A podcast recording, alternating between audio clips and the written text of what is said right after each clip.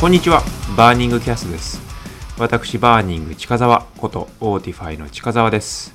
え今回は、約1ヶ月前、2021年の10月に発表させていただいた、 Autify のシリーズ A の資金調達、まこの舞台裏と、え後日談、ま、ちょうど1ヶ月経ちましたので、ま、その後どうなったかというお話をさせていただきたいと思います。で、今回の、えーシリーズ A 資金調達の概要について改めて振り返りますと、え約10ミリオン US ドルのシリーズ A ということで、えー WiL にこのラウンドをリードしていただきました。で、あと新規の投資家で、えー Uncorrelated Ventures という、えーアメリカのベンチャーキャピタルと、ジョナサン・シゲオという、えー個人の投資家にも入っていただき、あとは Archetype Ventures、 Salesforce Ventures、えーテーブリの、え3社、えー既存投資家の方々に、えーフォローいただいたという形です。で、 WiL さんは、えーまあ、日本とアメリカとで、まあ、クロスボーダーの投資を積極的に行っているベンチャーキャピタル。で、えー Uncorrelated Ventures は、まあ、アメリカのベンチャーキャピタルで、もともとあの、 Bain Capital の、えー managing director を務めていた方が、えー立ち上げたベンチャーキャピタルで、まあ、特に彼が、あの、もともとソフトウェアエンジニアということで、あの、開発者ツール周りを基本的にこう投資していくベンチャーキャピタルでして、まあ、有名なところだと例えば MuleSoft とか、えー Redis、Redis Labs とか、あの、 Rollbar とか、あの、開発者の方であれば馴染みのあるようなサービスが非常に多いんじゃないかなと思います。まあ、その中の、えーポートフォリオの一つとして Autify 加わることもできたという形です。で、今回の資金調達の目的なんですけれども、まあ、ありがたいことに Otify の事業非常に堅調に成長してましたので、まあ、お金がないから資金調達をするということをしなくてよかったと。まあ、なので、まあ、Otify の事業のアクセルをかける、まあ、さらに成長させるために何をしたらいいか、そのためのベストなパートナーシップは、こう何なのかというところに専念することができました。で、まあ、この成長させるための部分のこの目的なんですけれども、あの、まあ、 Autify としては、まあ、グローバルナンバーワンを本気で取りに行くというところで、このグローバルマーケットでの成長加速をさらにさせたいというところが一番大きな目的でした。で、さらには、このグローバルマーケットで成長加速させるという流れを不可逆なものにしたいというところが、この、えーラウンドの目的でした。ね、不可逆なものにしたいどういうことかと言いますと、まあこれちょっとあの先日ブログでも書かせていただいたんですけれども、まあグローバルナンバーワンを本気で取りに行くというブログなので、ちょっと後で見ていただきたいんですけれども、はい。まあこれまでですね、やはりこう、あの、グローバルマーケットをこうがっつりやっていくというところに対して、まあ結構懸念を示されることが多かったんですね。はい。まあ我々としてはもう本当に Day1 からあのグローバルマーケットナンバーワンを目指すというところでやっていく中で、まあ日本をまず最初の注力市場として位置づけて、まあとはいえ、あの、海外のお客様もいらっしゃいましたし、あの、ウェブサイトを英語、日本語両方用意して、プロダクトも英語、日本語両方用意してと。まあそういった形で、まあ社内公用語も英語という形でやってきたんですけれども、まあ、なかなかですね、まあ、投資家の方々とかとお話しするときに、まあ、今、グローバルやる必要あるのかと。あの、日本をまずしっかりこうやって、まあ、日本で上場してから、えーまあ、海外やってもいいんじゃないかとか、まあ、そもそも日本だけでいいんじゃないかみたいな。まあ、そういった意見をいただくことは非常に多かったんですね。はい。で、 Autify は、あの、まあ、開発、ソフトウェア開発関連のツールなので、まあこれあのグローバルでそんなに状況は変わらないんですね。なので、あの日本で売れるものって、まあ海外でも売れるし、海外で売れるもの日本でも売れるんですよね。で、それはまあ僕がエンジニアとして、まあ10年以上日本とシンガポールとアメリカ、サンフランシスコの3カ国で働いてきた中から、まあやっぱりその開発の状況って、まあ、そんなにこう国によって変わらないというところが、まあ理解できていたので、まあこれは確実に、あの日本でも売れるし、もうその、要はここれは確実にグローバルで売れるということがまあ分かってましたので、なんていうか逆にそのグローバルをなぜやるかじゃなくて、な、なぜやらないのかっていう方がまあ自分としては大きかったんですね。で、まあやはりそのグローバル目指せば、この開発向けツールであれば、まあ例えばデータドックとか、まあ今、えっ、と、マーケットキャップとしては60ビリオンぐらいいってると思うんですけれども、まあ、まあそれだけ巨大なビジネスが作れるわけですね。はい、桁が変わるんですよ。うん。まあなのでなぜいかないのかというふうに、まあ個人的にはずっと考えてはいて、まあただやはりこうあの、日本から海外に出るというところはですね、成功事例が非常に少ないので、まあ、懸念を示される方非常に多かったというところで、もうただなんかそのやるのかやんないのかみたいな議論はもうおしまいにしたかったんですよね。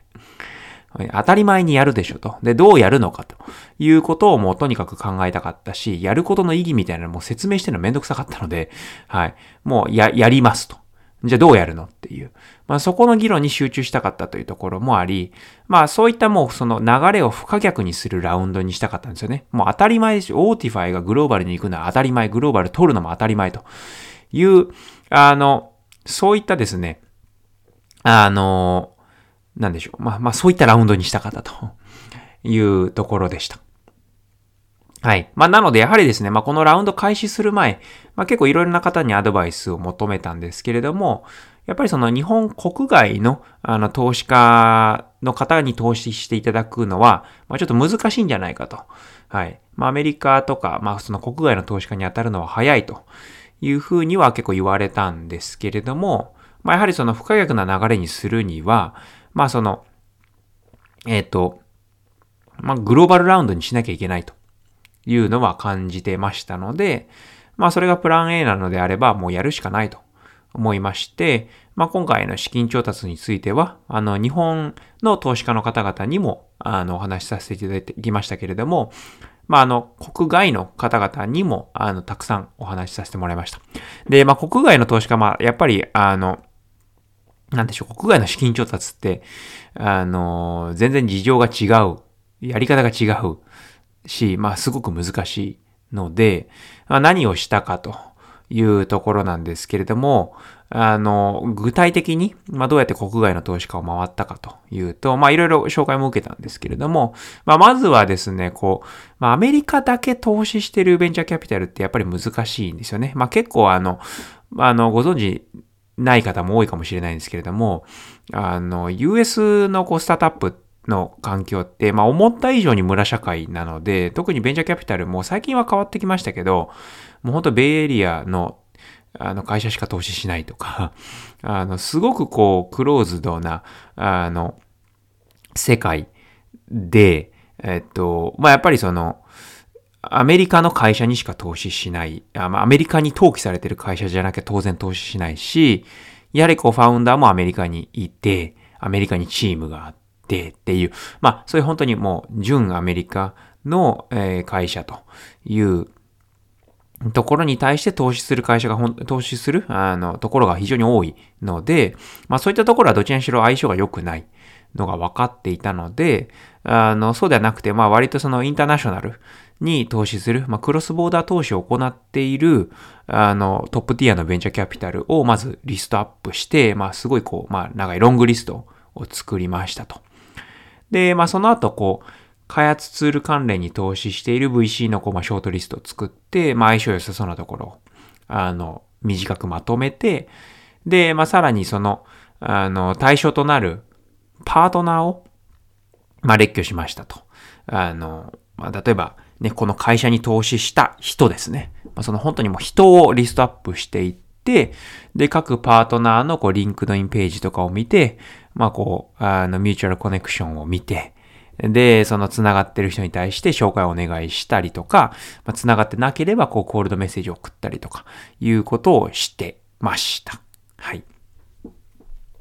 で、そんな感じで、はい、あの、海外の投資家と、あと、まあ、日本の投資家。日本の投資家の方々は、まあ、もともと繋がってた方も多いので、まあ、お話しさせていただいて、で、まあ、進めていったという形で、で、まあ、結果として、あの、まあ、日米、あの、クロスボーダーで投資される、投資されている、えっ、ー、と、ウィルさんにリードいただいて、まあ、さらに US のベンチャーキャピタル、Uncorrelated Ventures も入っていただくことができたという形で、まあ、非常に良い、あの、パートナーシップを組むことができたかなとで、まあ、特にそうですね、まあ、 WiL さん、あの、日米で積極的に投資されているというところで、まあ、本当に Autify、まあ、日本発でグローバルが取れる、あの、可能性を非常に秘めている、あの、スタートアップだというふうにご評価いただいて、もう絶対グローバルで成功させましょうというのを、まあ、言っていただいたというところですね。まあ、非常に心強いご支援をいただけているというところです。はい。で、まあ、実際この、まあ、投資、えーまあ、シリーズ A クロージングをして、で、えっ、と、まあ、プレスリリースですね。あの、PR を、えー、まあ、10月の頭にさせてもらって、で、日米両方ですね。まあ、アメリカの方はテッククランチの本体の方に乗って、で、まあ、まあ、そこからこう、まあ、いろいろな、あの、メディアに、えー、乗っけていただいて、そうですね。えっ、と、まあ、なんかロ、ロシアの YouTuber が Autify のこと話してたりとか、あの、フランス語とか、えっと、あとアラビア語とかのニュースとかにもなってましたけれども、まあ、かなり、あの、いろいろな、あの、グローバルでこのニュース広がりを、見せたかなというところでしたね。で、まあ、日本国内でも、あの、かなり多くのメディアで取り上げていただいて、やはり、あの、日本のスタートアップの、えー、マシーンの中では、まあ、結構大きなインパクトが残せたんじゃないかなというふうに思ってます。はい。で、まあ、この、えー、まあ、資金調達の舞台裏について、えっ、ー、と、ウィルの久保田さんとアンコラレートドベンチャーズのサリルの、まあ、二人と、あの、この舞台裏を語るセッションをやって YouTube ライブで配信させてもらったんですけれど、まあ、これ全編英語で、まあ、当然あの、 Uncorrelated のサリルは日本語喋れないので、まあ、全編英語でやったんですけれども、まあ、これが結構好評でした。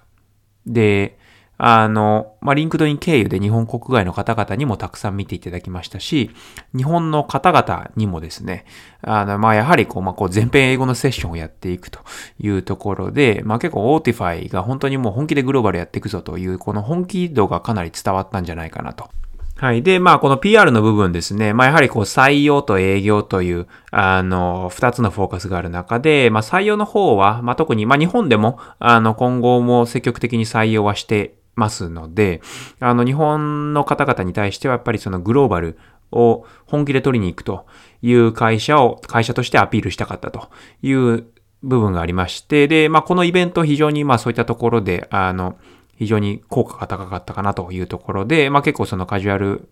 面談させていただく方々とか、あの、インタビューさせていただく方々で、まあ、結構この、えイベント見て本気度伝わったとか、まあ、 Autify 本当にグローバルいけそうだ、グローバル取る気があるっていうのを、まあ、結構多くの方々にご理解いただけたというのも、えっと、本当に肌身を感じて実感してます。はい。で、営業面なんですけれども、まあ、この PR で、まあ、日本の、あの方、日本からも、まあ、多くのお問い合わせいただきましたけれども、まあ、今回はですね、本当に日本国外がこれまでと比べ物にならないぐらいの数が来ました。で、まあ、本当にですね、あの、国外の、あの、案件のパイプラインがもう本当に埋まって、もう US チームがもうてんやわんやしているというのが、えっ、と、まあ、この PR 直後で、まあ、さらにですね、まあ、そこから1ヶ月経ちましたけど、え結構途絶えてないです。で、インバウンドは非常に途絶えてないというのもありますし、あの、US の部分はですね、このアウトバウンドがすごくうまく回り始めたので、あの、本当にパイプラインの埋まり方が、えっと、そうですね、まあ、1、2、2ヶ月前とはもう比べ物にならない形になってきました。で、まあ、そのインバウンド、まあ、未だに途絶えてないアウトバウンドもさらに回り出して案件がかなり創出できているというところで、US の採用もどんどん前倒してやっていこうというところで、まあちょっと別のところでもお話しさせてもらいましたけど、まあ US のところがですね、まあ US の事業について、まあ結構こう、型が見え始めたと。はい。満件創出してクロージングして、サクセスしてアップセルするっていう部分に、割と再現性のある方が見えてきたというところで、まあ、ここ採用積極的に、あの、前倒してやっていくと、まあ、結構面白いことに なるんじゃないかなという感覚がつかめ始めています。というところで、まあ、US の部分は、かなりモメンタムが来てるなというのは本当にもう US チームもすごい今実感していて、はい。まあなので、まああとですね、まあ US は特になんていうかもうそのポテンシャルが底知れないですね。こんなになんていうか SARS の会社あんだとか、こんなにそのソフトウェア開発してる会社あるんだとか、もうなんていうかもう本当にポテンシャルが無限大。で、で、さらにまあやはりこう、あのツールに対しての予算がしっかりあるというか、やっぱり一回ちゃんとワークするねっていうところがわかると、まあ、特に、あの、あの、そうですね。うちのアメリカのお客さんの中の一社が、まあ、ちょうど最近、あの、契約倍にしてくれたんですけれども、そう、まあ、4ヶ月使っていけるぞってなって、もう一気に契約倍にしてくれて、で、えっと、まあ、しかも、あと結構長い契約を結んでくれたというところで、はい。まあ、そうですね。あと、まあ、そのテストの実行のこう、規模みたいなのも、まあ、全然桁違いで、まあ、それこそもう平気でその月1万回とか2万回回すみたいな。で、まあ、1日デプロイはもうその13回みたいな、いうところで、もうなんていうかそのテストの自動化のスケールとか、リリースの頻度とかが、もうなんていうか全然桁違い。で、まあ、そこに対してやっぱりそのずっとこうエンジニアを採用して、えっと、自動化を進めてきたっていうところで、で、まあ、とはいえ、その、なかなかそのテスト自動化の、あの、手だれのエンジニアって採用するの難しいので、アメリカとはいえ。はい。まあ、なので、その、まあ、あの、お客さんで言うと、まあ、結構そのオンボーディングがすごい課題だったんですよね。うん。で、まあテストの自動化って本当にその領域が広いのでカバーしなきゃいけない範囲が、まあフロントエンドもそうだし、バックエンドもそうだし、データベースとかもそうだし、まあそのテスト自動化するって、要は関連するアプリケーションのこと全部分かってないといけないので、まあかなりフルスタックな知識を求められるというところで、あの自動化できる、その、全部を自動化できるスキルを持った人って本当に少ないんですよね。うん。で、まあ彼らが言ってたのが、まあ本当にその、ジュニアのテスト自動化エンジニアのオンボーディングが、まあ半年から下手したら9ヶ月かかるっていうふうに言ってて、で、まあその手だれのエンジニアでもやっぱり3ヶ月ぐらいかかるというふうに言っていて、で、本当にだからその自動化していくっていうふうにやっていたものの、まあものすごいその採用難しかったんですよね。で、まあ、オーティファイ導入したらもうオーティファイも直感的にめっちゃシンプルなので、まあ、これでもう本当にインターンでもやらせられるみたいな。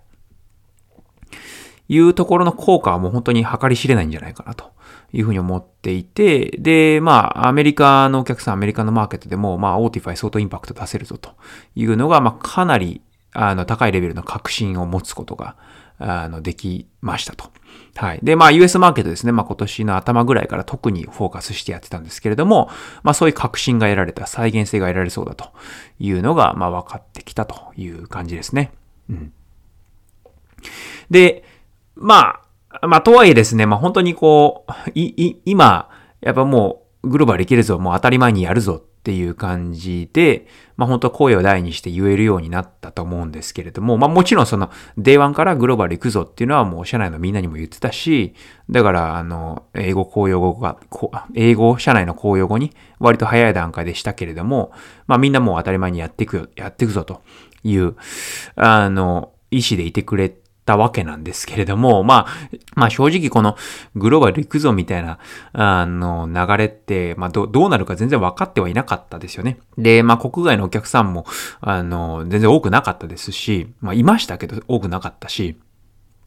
で、アメリカで本当に売れるかどうかも分かってなかったので、うん。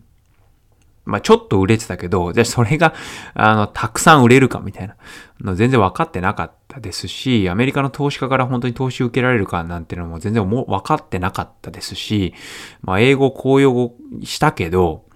まあ、9人目の社員が日本語話者ではなかったので、まあ、そのタイミングで英語公用語化に、公用語化したんですけれども、まあ、なんていうか、そのままね、あの、日本語を母国語としない、あの、社員が増えていくかどうかもわかんなかったので、まあ本当に日本人で固まって、あの、数人、あの、日本語話者じゃないみたいな状況だと、なんか日本語の方が効率良くないみたいな声が上がるんじゃないかなみたいな感じでドキドキもしてましたけど、まあそうじゃなくてね、もうあの、えっと、3分の1、今、今で言うと多分3分の1は、えっと、日本語話者ではなくて、開発チームで言うともう半分以上は、あの、日本語話者ではないと。半分以上は日本語を母国語としてないと。いうところなので、もうなんていうか、その英語公用語にしないと、もうどうしようもないという、むしろ、まあ、そういう状況にようやくなってきたかなというところで、まあ結果は正直後からついてきたっていう感じはしていて、で、まあまだまだ道半ばだし、あの、なんだろう、グローバル取れるぞ取るぞみたいなのを、もう本当に、なんだろう、まあ、まだまだその声を大にして言える、あの、段階ではないとは思ってはいますけれども、まあ、やっぱりなんか、その、やるぞっていう意志は最初から強くはありましたね。うん。まあ、あの、これ、この辺はもうブログ読んでいただければというふうには思うんですけれども、まあ、すごいこうなんかせ、なんでしょうね。あの、精神的なこう気合みたいな話になっちゃうかもしれないですけど、もう、なんていうかもうい、もうこれってもうグローバル行くぞみたいなのってもう覚悟の問題だと思うんですよね。やるって決めるうん。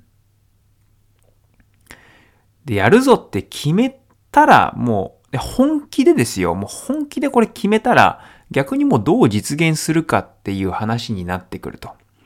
いうふうに思うんですよね。まあ、なので、あの、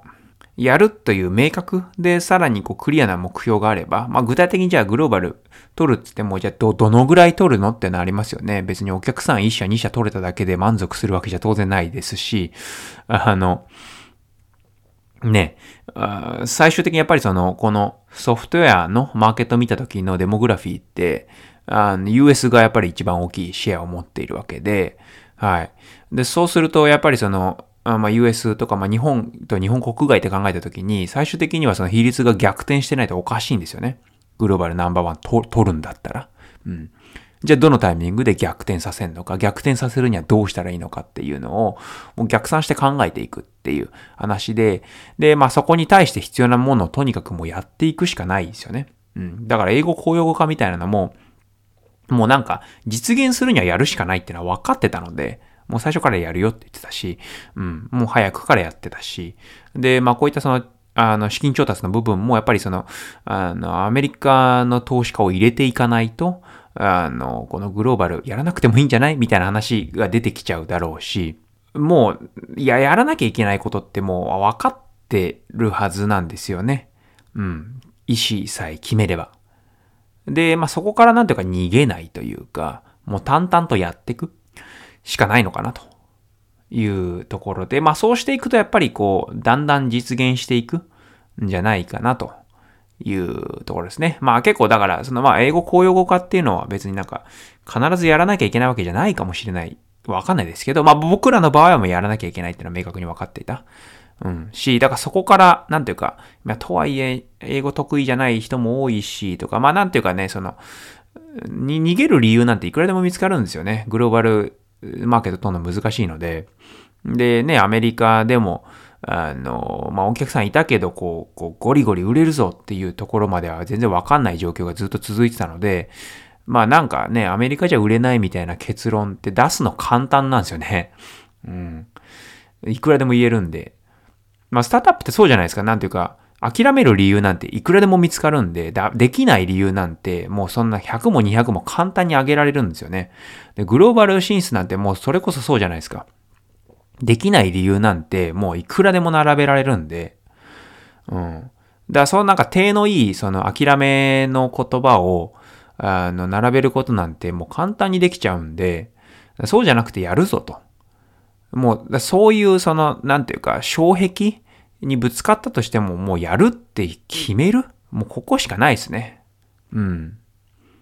だ正直なんか、なんていうか、その Autify で本当にグローバル取れなかったら僕 CEO である意味ないと思ってるので、あの、もう日本にフォーカスするんだったら多分僕は CEO 辞めますね。辞めて、あの、本当に日本マーケット集中できる誰かに任せた方がいいと思うぐらい、そ、そのぐらいの覚悟があるんですよ。まあそういう意味ではなんかそこを実現していくための、あの、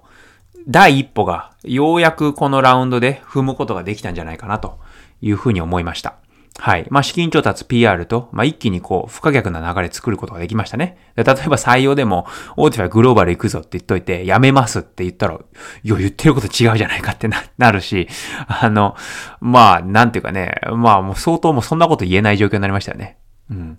で、あのね、資金調達もね、それこそ、なんていうか、アメリカのマーケット取らないって言ったら、もうアンコラレテッドのサレルに怒られちゃいますから、きっと。なんでやらないのって。うん。逆にもう投資家に怒られちゃいますよね、今だと。はい。で、まあ、投資家定例も、あの、ちょうど、あの、今回から全部英語になりましたし、まあ、も、もちろんその、英語、日本語わからない人が、あの、出てくるので、あまあ、全部英語になりましたし、もうなんか逆行不可、不可能な流れがようやく作れたというところですね。はい。非常に、非常に良い形になってきたんじゃないかなというところです。はい。というところで、はい、あのー今回の Autify のシリーズ A、まあ、のね、背景についていろんなところで語らせてもらいましたけど、ちょっと改めてバーニングキャストで、あの、深く、あの、僕の考えとか話させてもらったのと、まあ、その後どうなったかというところも、まあ、ちょっと今回、あの、詳しくお話できたんじゃないかなと思います。はい。というところで、今回はここまでで、はい。あの、ぜひですね、ご感想や、まあ、こんなこと話してほしいみたいなご意見など、ハッシュタグバーニングキャストで、ツイッターなどに寄せていただければ嬉しいです。お聞きいただきありがとうございました。